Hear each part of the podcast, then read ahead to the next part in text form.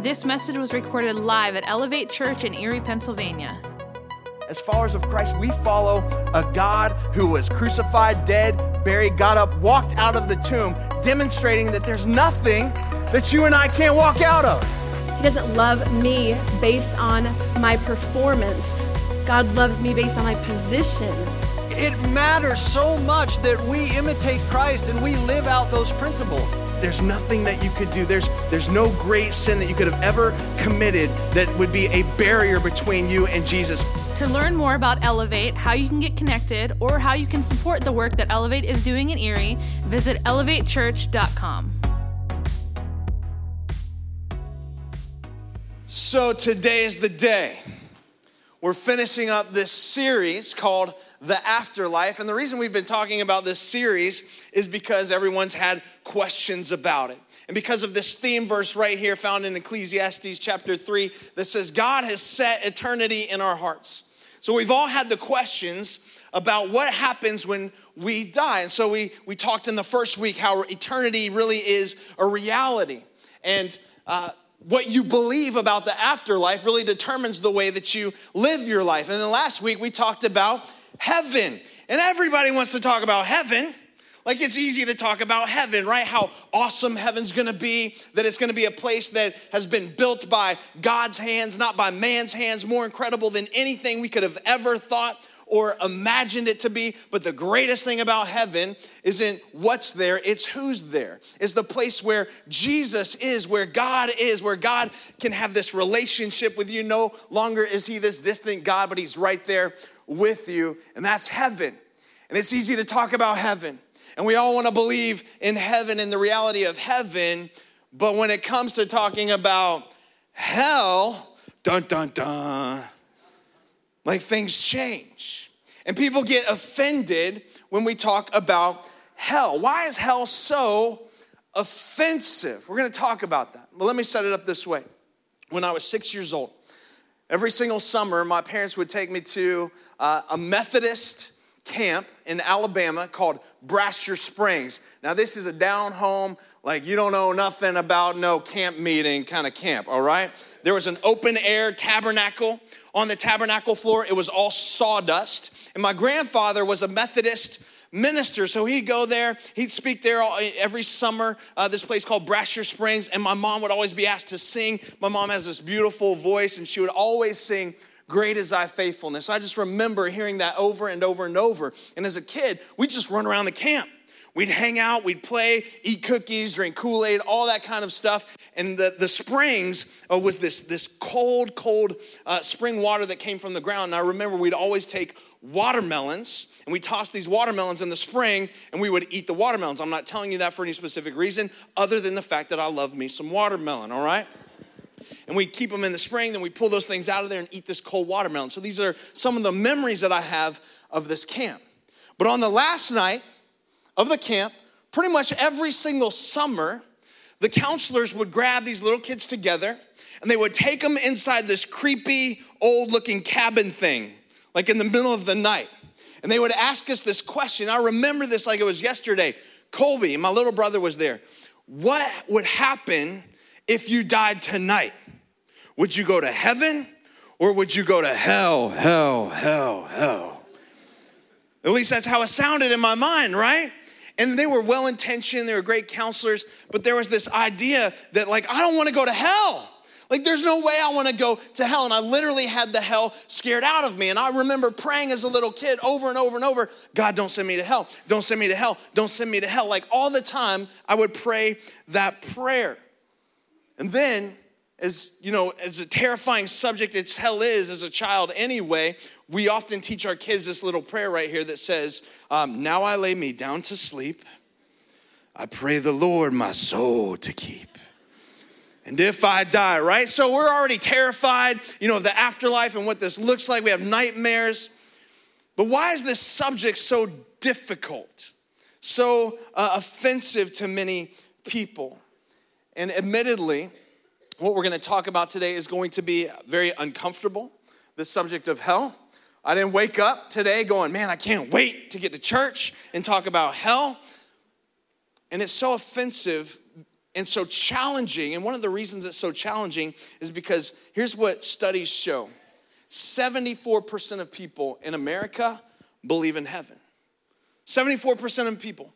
Like we want to believe in heaven. It's easy to believe in heaven. We like the idea of heaven, but only 40% of people believe in a place called hell. So, what this tells me is that we have a golden corral kind of Christianity where we're like, you know what? I'll take the sundae bar and that thing looks pretty good, but this fish looks a little suspect. I don't want anything to do with that. Like, in other words, give me the stuff that's palatable in God's word. Give me the stuff on grace, mercy, love, joy. I love that stuff. Let's talk about heaven. We can do that all along, all day long. But I want to reject the stuff that's painful. So we receive the palatable, but we reject the more painful stuff, and it doesn't work that way. God's word is not a buffet for us to be able to pick and choose the parts that we want to believe and the parts that we want to reject. And I would argue, based on my own observation, that there, that number, that percentage of people that, that really believe in hell or understand what hell is, is even far lower. I would go as far as to say that most of us in this room don't really understand or believe what hell is like, what it's all about. There was a, a young girl who was about to get married to a young guy. And she discovered through conversations that, that this young guy didn't believe in heaven and he didn't believe in hell. And it kind of freaked her out a little bit, like before the wedding. So she runs to her mom and she says, Hey, mom, you know, I love this guy. You know, I think he's the one for me, but he just told me he doesn't believe in heaven and doesn't believe in hell. And so her mom thought about it and her mom said, All right, well, I think between the both of us, we can figure this out. Like when you get married, you make him believe that there's a heaven, you take care of that. And my job will be to make sure he knows there's a hell. It's a little mother in law joke for you today. To convince him that there's a hell. But here's why I tell you that. Because if I was the, the spiritual enemy, if I was the devil, one of my biggest, greatest strategies would be to convince you that hell doesn't exist. Or at least, at the very least, to convince you that it's not that big of a deal to convince people that hell's not a real place. Because if i could do that if i was satan if i was the, the devil and i could convince you that hell's not a real place or, or that it's really not that big of a deal then two things would happen. One is this unbelievers around the world would reject christ easily with no fear of god whatsoever which by the way happens every day and the second thing, if I could convince you that hell wasn't real, you know, that would be my strategy as the enemy, or that it's not that big of a deal, is that you would be incredibly unmotivated to share your faith with anyone. Which, by the way, one out of 10 followers of Jesus actually has ever shared their faith in Jesus with someone else. Which leads to my, my argument that most of us, we don't really believe we don't really understand what hell is all about. So let's talk about it today. Very complicated subject, um, very, very tough. We're gonna try and stay at a pretty high level, and we're gonna look at two different times where Jesus spoke about the place called hell, and two different words used to describe this place. is found in, in Mark and Luke. So if you have your Bibles, turn to Luke chapter 16 and then also Mark chapter 9, and we're gonna get to those. Uh, while you're turning there, one of the most basic, one of the most common questions um, that people ask is, is this right here Why does hell exist? So, why does it exist? And in fact, a lot of the pushback that we'll get from time to time is well, if God was a loving God, if God was a good God, why would He create a place like hell? And we're gonna talk more about that. But if you've asked that question, or when people ask that question, let me just say this it reveals a foundational flaw in our understanding. It reveals um, the fact that we don't really understand the holiness of God or the horror of our sin. We don't understand how holy God is. And I'll say this there's two, two biblical reasons, biblical reasons why hell exists. One is that exists for God to deal righteously with the devil. Here's what I used to think growing up that like hell was, you know, this place, fire, brimstone, all that kind of stuff, and that the devil was the ruler of hell. That like, like when you got to hell, there would be Satan, and he'd have his pitchfork, and he'd have his, you know, his tail and his little horns on his he- head, and you'd get down there and he'd go like, ha ha ha, welcome to hell, you know, kind of thing. You know, why are you here? Well, you know, I, I like country music, you know, when I was on earth, and all right, well, country music lovers over here, cat lovers over here, and you form two lines kind of thing. But I used to have this idea, and I'm not even kidding, that, that he was the ruler. And some of you thought this too, that Satan was actually the ruler, right, of the kingdom of hell. But that's not true. Hell exists to punish the devil. Hell exists for God to deal righteously with the devil and his his, his demons. Matthew 25, 41 says this the words of Jesus Depart from me, you who are cursed, into the eternal fire prepared for who?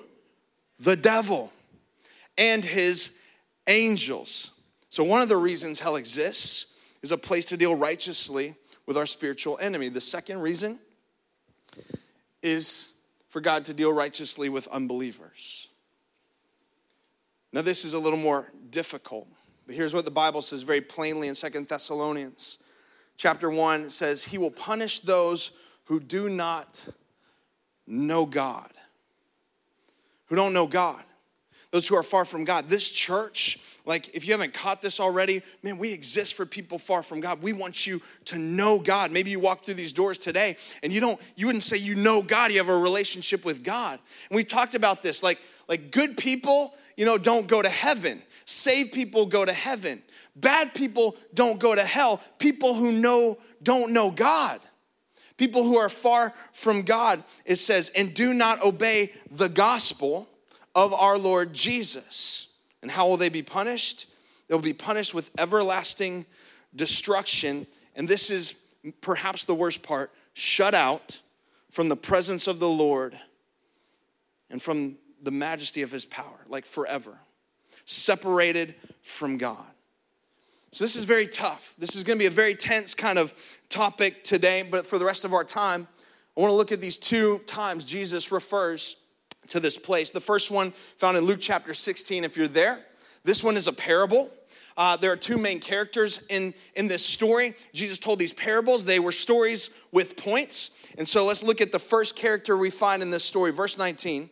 Jesus said, There was a certain rich man who was splendidly clothed in purple and fine linen, and who lived each day in luxury. Now, I want to stop real quick and, and talk about this guy.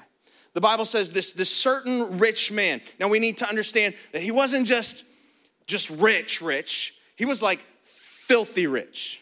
Like the Bible in the original text, the original Greek uh, of this verse would, would have you understand that, that he was like like loaded beyond belief. He was like Fresh Prince of Bel Air kind of rich. You know what I'm saying?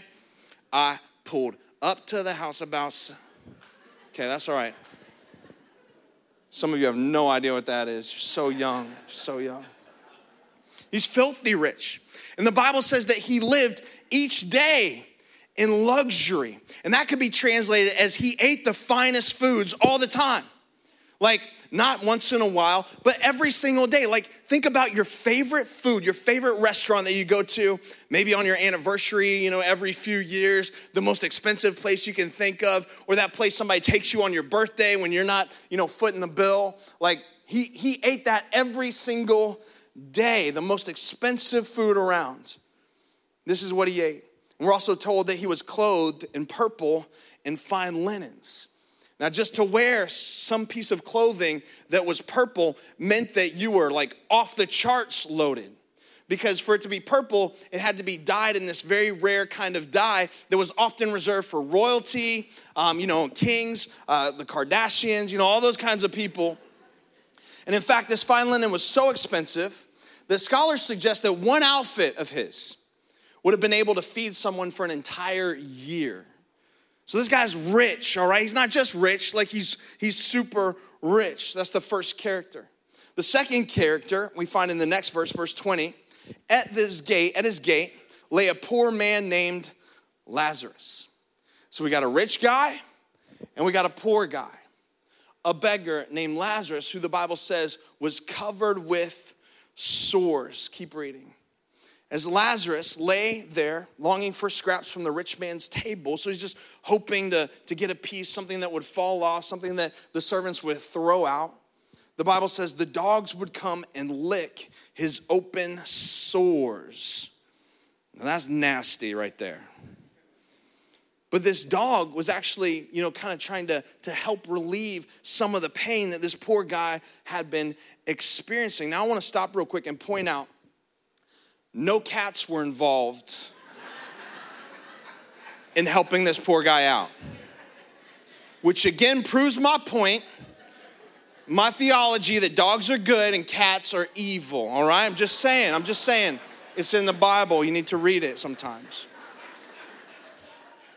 But here's what we know. Here's what we know about wealthy people in this culture is that if you were super rich, like you, would eat this finest food with your hands, you know, bare hands often, and then you just kind of eat it up and you, your fingers would be a mess. So they would take bread, like loaves of bread, to clean their hands off. Like, and as they scrubbed the food off their hands, on both sides, the crumbs would fall, and the servants would gather up the crumbs. They'd fall into a bowl, they'd fall into the table. They'd gather them up and they'd toss them out to the dogs or to a beggar, someone who is, who is there waiting to eat the filthy crumbs. And you know what's interesting about this? Is that it never says the rich guy was a bad guy. In fact, for all we know, he could have been a, a decent guy. He didn't have this guy kicked off his property didn't make him stop begging for scraps. He was generous enough to give him his filthy crumbs, but he obviously didn't know Jesus because he wasn't living out the gospel. Because, like us, when you compare us to people living in the rest of the world, he lived in luxury when there were people very close by that lived in great need. And he didn't do anything about it. And so Jesus goes on to tell us what happens to these two guys when they died. The first uh, in verse 22 says, Finally, the poor man died and was carried by the angels to sit beside Abraham at the heavenly banquet. That's the resting place. That's the temporary place. We talked about it last week. This is known as paradise. If you want to go back and listen to last week's message, you know, this was kind of a holding place uh, more like a garden, like a park, like a picnic. So he's, he's sitting there, he's at a good place, you know, he's beside Abraham, but the rich man wasn't as lucky. The rich man also died and was buried, and it tells us where he was. He went to the place of the dead. Now, in the NIV, I believe it says Hades. Hades. That's one of the words we're going to talk about. One of the words that we see Jesus use to describe and represent hell. Hades is translated as that place of the dead. So, verse 23, he went to the place of the dead. There in torment, so you already have a little idea of what's happening. There in torment, he saw Abraham in the far distance with Lazarus at his side. So we got this rich guy who's experiencing this torment. And if you read along, you know, in this story, you'll, you'll see that there's this chasm that's separating the rich guy from Lazarus. And so the rich guy can see Lazarus. He's on this one side where he's being tormented, and on the other side, you see Lazarus just kind of living it up. He's doing great, but the rich guy is miserable. So he calls out to him in verse 24. The rich man shouted, Father Abraham, have some pity. So now we see the rich guy's doing the begging. Send Lazarus over here to dip the tip of his finger in water and cool my tongue because I am in anguish in these flames. Now, we obviously can't feel the emotion just by reading this, but I want you to imagine what's happening. He's saying, I'm experiencing such pain, such torment, such anguish. Like, I just want to drop from something. Just, just give me a drop of water. I'll even take a drop of water off of the beggar's finger. I just, I just am so, you know, I just need something. He's suffering. What do we know about hell, well, we don't know everything, but we do know this hell is a place of indescribable suffering, unbelievable suffering. It's a place of torment, it's a place of, of anguish. Now, real quick, we're gonna come back to this story. We're gonna finish up with this story, but I want you to flip over to Mark. Mark chapter 9, to another time that Jesus talked about hell, and he uses a different word to describe it. And you're going to see that this isn't a parable. This is something that he's talking about will happen. He's talking to his disciples, and at this particular moment, he's like holding a child because he's, he's been just kind of demonstrating, you know, about these, these little ones. And in verse 42, with this child in his arms, he says, But if you caused one of these little ones, having this teaching moment with his disciples, if you caused one of these little ones who trusted me to fall into sin, it would be better for you to be thrown into the sea with a large millstone hung around your neck. If your hand causes you to sin, cut it off. It's better to enter an eternal life with only one hand than to go into the unquenchable fires of hell. So there's another um, kind of description of hell. This place of torment, place of anguish, place of unquenchable fires with two hands. Verse 45. If your foot causes you to sin, cut it off. It's better to enter eternal life with only one foot than to be thrown into hell with two feet. Now, notice real fast that he says thrown into hell. Like nobody wants to go there. You have to be thrown there. And if that's not enough, verse 47 and if your eye causes you to sin, gouge it out. It's better to enter the kingdom of God with only one eye than to have two eyes and be thrown in to hell. Now, it's, it's, it's, easy for us to read through that, right? And just kind of high level, you know, kind of just gloss over it and not really stop to think about what Jesus is saying. Jesus is saying if your eye causes you to sin, pluck it out. Like, take your finger, dig it behind that eyeball, right? And like pop that sucker right on out. That's like eye guts and blood and juice and all kinds of stuff flowing from your face. Like, he's saying that would be better that would be better than to experience punishment in hell, to be punished for your sins. And keep reading, where the maggots never die and the fire never goes out. I'm gonna explain that. But this isn't a parable. This isn't a story with a point. Jesus is saying, hey, you commit this sin, like you hurt one of these, these little ones that I have, like you're gonna end up in this terrible place. And it'd be better for you to cut off your hand, to pluck out your eye. Otherwise, you're going to end up where the fire never burns out and the maggots never die. Now, the second word he uses for hell is this word right here Gehenna. Gehenna. This word is used uh, in 11 different verses, 13 different times in the scripture. And Gehenna comes from the valley of Hinnom, which means a place of everlasting punishment. I want to tell you about this valley real quick. Um, there were times when uh, people would worship this false god called Molech in this valley. And there's two valleys that run alongside the southern Jerusalem. There's Hinnom, and then there's the the I'll remember it in a little bit. Um, this valley that runs along there, and um, I'm going to be thinking about this other one forever now. But anyway, the, the way they would worship this false god Molech was to take the firstborn son and sacrifice your firstborn son in the fire. And so it became known as this, this terrible valley. And so later on, this valley that's just southern, south of Jerusalem, they, they would take their, their dead bodies there. They would take criminals who had died and put their bodies there. They'd, they'd take dead animals and put them in there, and they would burn them. So there was this massive fire, and it also became this massive, like, garbage dump. And so this fire was constantly burning. This fire would, would never go out. And you know what happens to trash and garbage and dead carcasses, you know, that are just kind of left in this fire? Flies come, flies land on it, flies, you know, lay eggs on it, and those eggs turn to maggots. So, what he's describing is this place, like literally, and oftentimes when Jesus was talking about a place, he would point. He would say, That place right over there, or right over there. He would say, This is a place. So, hell is like this valley where the fire never dies, where, where the, the maggot, you know, never dies and the fire never goes out. She's describing hell. The Bible over and over talks about this place called hell. Other places it calls it a fiery furnace, place of burning sulfur, place where there's weeping and gnashing of teeth. You know, it's described as darkness. It's described as a place where you're shut out from the presence of God. And what's crazy to me and you've heard this before, maybe you've said it before. I'll hear people say, you know, well, if I'm gonna go to hell, then at least I'm gonna be in good company. My buddies are gonna go with me.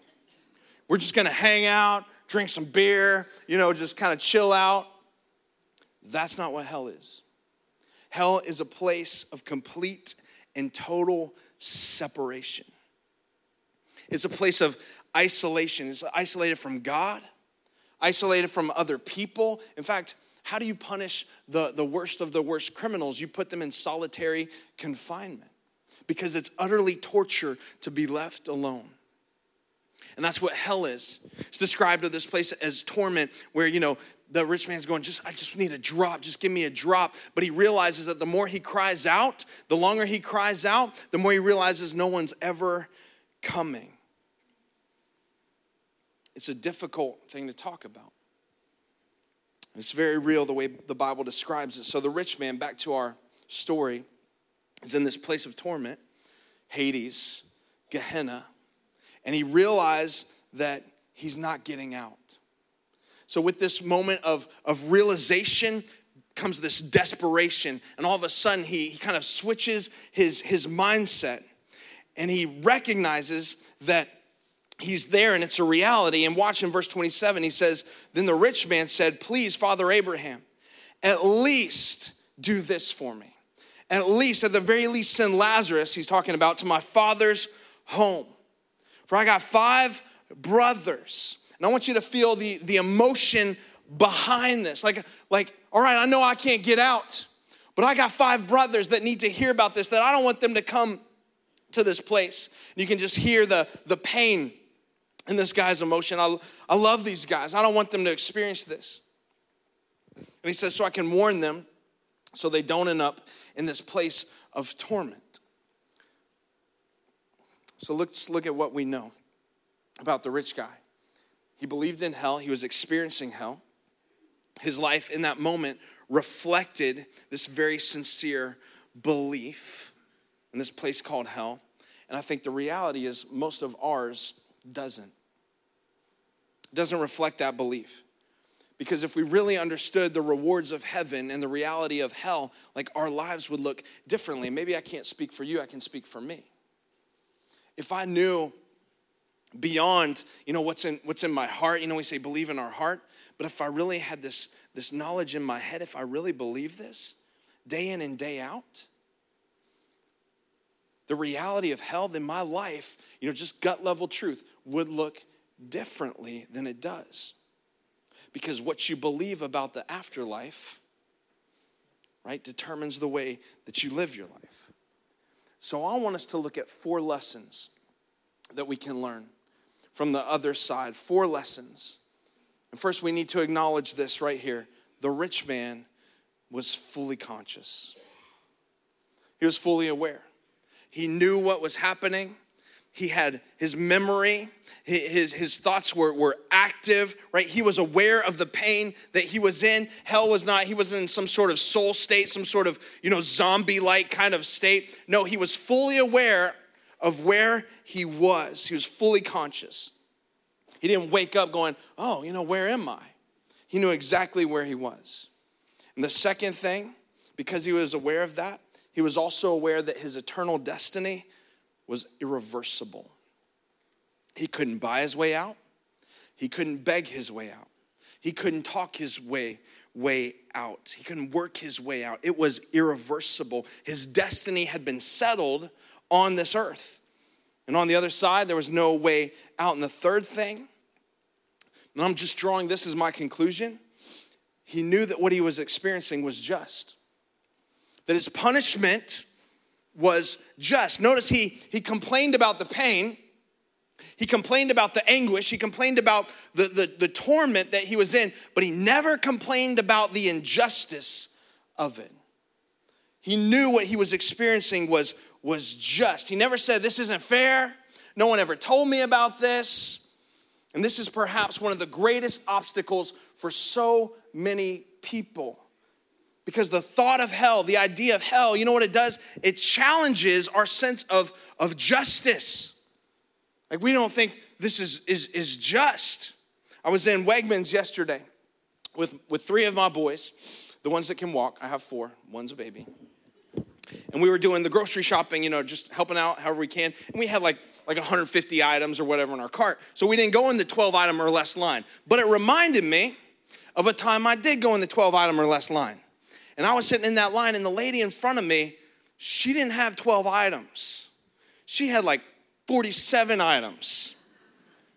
And it was challenging my sense of justice, right? I was getting offended by this. In fact, I don't know how many she had, but you know, you know how you ring those things up and every like boop, boop is scanning them? Like every time she's scanning one, I'm like counting in my head as this thing's going off. Boop, that's one, boop, that's two. And when it got up to 12, I kept counting and I started counting out loud. Boop, 13, boop, 14. Just kidding, I wouldn't do that, that would be rude. But in my mind, right, I got offended. My sense of justice was challenged. Why on earth would you get in the 12 item or less lane with 37 items? Why would you do that? Why is it that when somebody does us wrong, we want justice. But we resist the idea that God deserves justice when we do him wrong. Why is it that finite, you and I, you and I that didn't create the heavens and the earth, you and I that didn't cast the stars into space, that doesn't hold the earth right in, in orbit, like you and I demand justice. When someone breaks the law, when someone hurts us, when someone takes advantages of us, someone sins against us, but we don't like the idea that God has the right, as sovereign Lord of the universe, to demand justice when we sin against Him. And here's the argument well, I just believe in a good God, in a loving God, in a just God that no matter what you do on this earth, no matter what you believe in, eventually you're gonna go to heaven. And here's what I wanna tell you I wish that was true. I wish that was true. That no matter what you did, no matter how you lived your life, that one day when you die, you're gonna be saved. The grace of God is going to, to cover you that he's going to save everyone, he's going to take everyone to heaven. But there is an inherent problem with that line of logic. There's an inherent problem with that line of thinking. In fact, if we just think about that, just kind of play it out a little bit more, how loving, how just would God be to send everyone who refused to believe in him, everyone who said, I don't want to follow you, Everyone who said, you know, I'm not gonna be a disciple of yours. Everyone who flipped God the bird while they were on this earth, who shook their fist at God and said, I'm, I'm not gonna follow and submit to a God that wants to control me, that wants to tell me how I'm gonna live my life, to tell me who I can sleep with, to tell me how much I should drink. I'm not gonna submit my life to a God that wants to control me like that. Is it loving or fair or just for God to force someone who refused to follow him, who hated him on this earth, to force them to spend eternity in heaven where we worship God day in and day out when we hated him here. That's not justice. That's not justice. And by the way, just to clarify this, God doesn't send anyone to hell. Like your decision not to follow Jesus in this life is a decision to live apart from Him in the afterlife. And at no point was this guy complaining about the injustice of it. I believe he knew that what he was experiencing was just.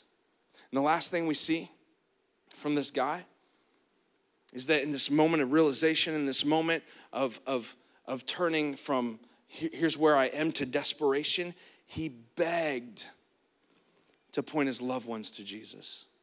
He begged for someone, hey, I got five brothers. You know, my family, you got to tell my family, please, please, please. He begged to point his loved ones to Jesus. You see, in that moment, he really believed in the reality and the horror of hell. And again, most of us, we don't. At least our lives don't reflect that. Do we really believe? Do we really understand? Because the enemy has a brilliant strategy. And if I were the devil, you know, if I could convince you that hell's not a real place, or that at least maybe it's not that big of a deal, you're just gonna go there and hang with your buddies and drink a little bit. If I could convince you of that, those two things would happen. People around the world would reject Christ with no fear of God, and people do it all the time. People who call themselves believers, you know, read the Bible and they're going like, man, I want the grace, I want this kind of stuff, I want this, but no, don't tell me how to live my life. So we'll reject God without fear whatsoever. Or if the devil could convince us that it's not real, we wouldn't share our faith. And the reality is, most people don't. In fact, there are those of you in this room, you've never told your mom, you've never told your dad. You've never told your brothers, your sisters, maybe even your children about the love of God through Christ. Never even mentioned it. Like people that you work with, people, people that you go to the gym and see, you know, every single day, people at school. You've never once shared your faith and shared the love of Jesus with them. And I would even say, maybe you haven't even showed them because your life doesn't look very differently than those who claim to believe and those who don't. We would point people to Jesus. We'd be desperate to find them, which is why I would say, again, most of us probably don't believe or really understand. And I, am I'm, I'm speaking from, from, from just myself. Because if I really believed it here and I could wrap my mind around it, my life would be different.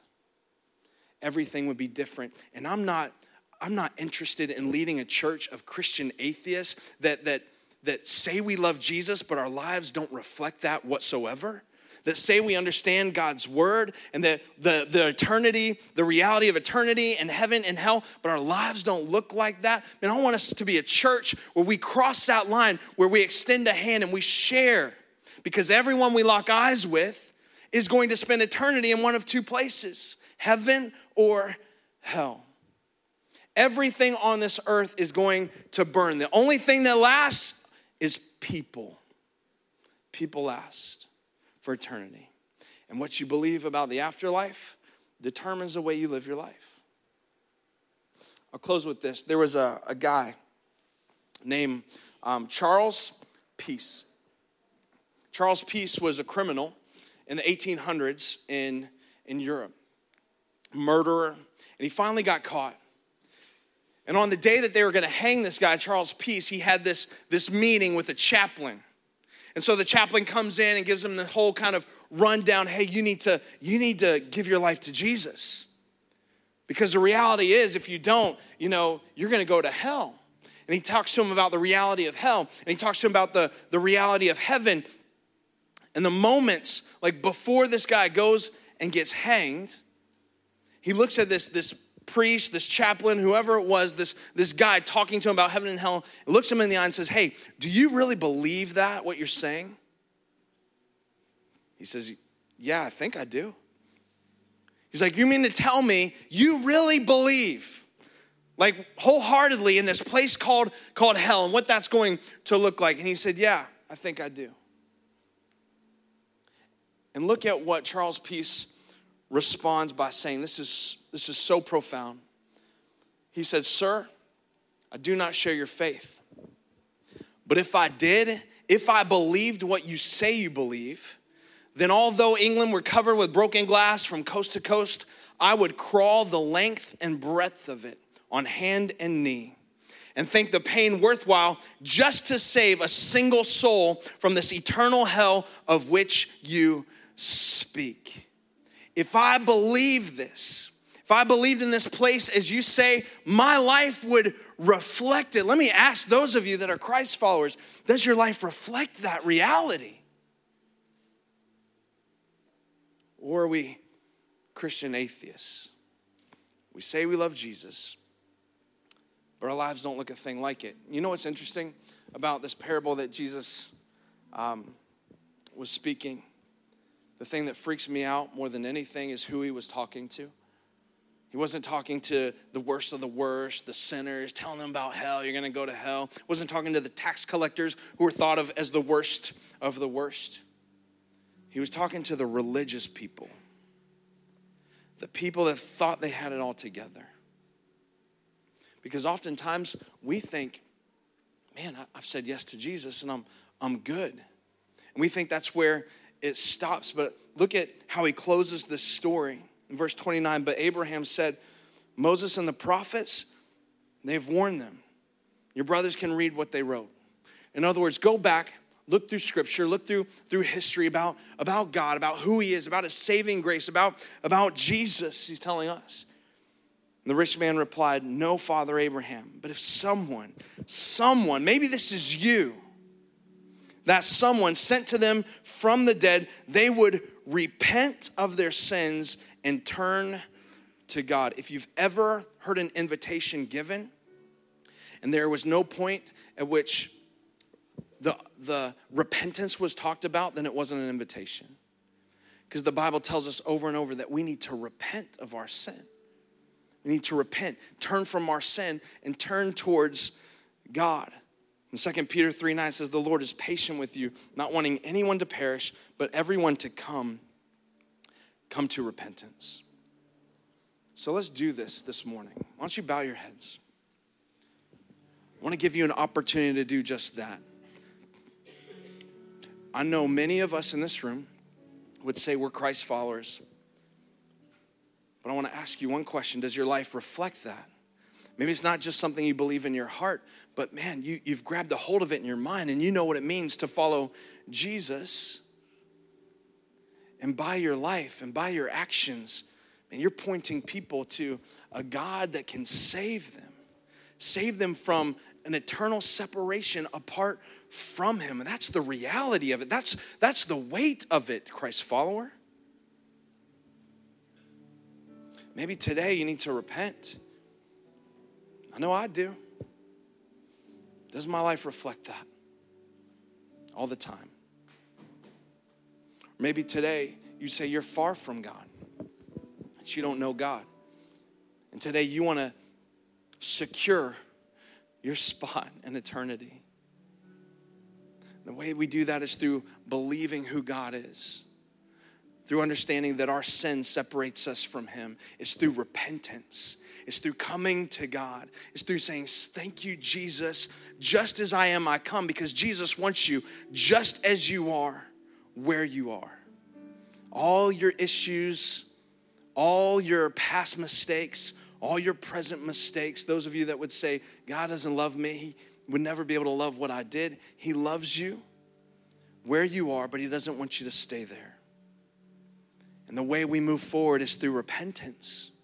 We repent. So, God, open our hearts today. Help us to be different. Help us to not just go through the motions of, of going to church, God, saying we're followers of Jesus, but never reflecting that through the way we reach out and share your love or through having a healthy fear of God. And knowing that everything we do matters. As we're praying today, those of you that would say, you know what, I'm going to get this right. I'm going to nail this down. I've been far from God, and I want to come. I want to come to repentance. You say, Colby, count me in on that prayer, because the way we do it is through prayer. You'd say, Colby, when, I, when you pray that this morning, I'm going to pray it with you. If you'd just be so bold to say, I'm praying that with you, would you raise your hand wherever you are in this room? Just want to see who's praying with me. Awesome. Praise God for you. Pray, man, so many people, praise God, praise God, all over this room saying, you know what? I'm getting this right.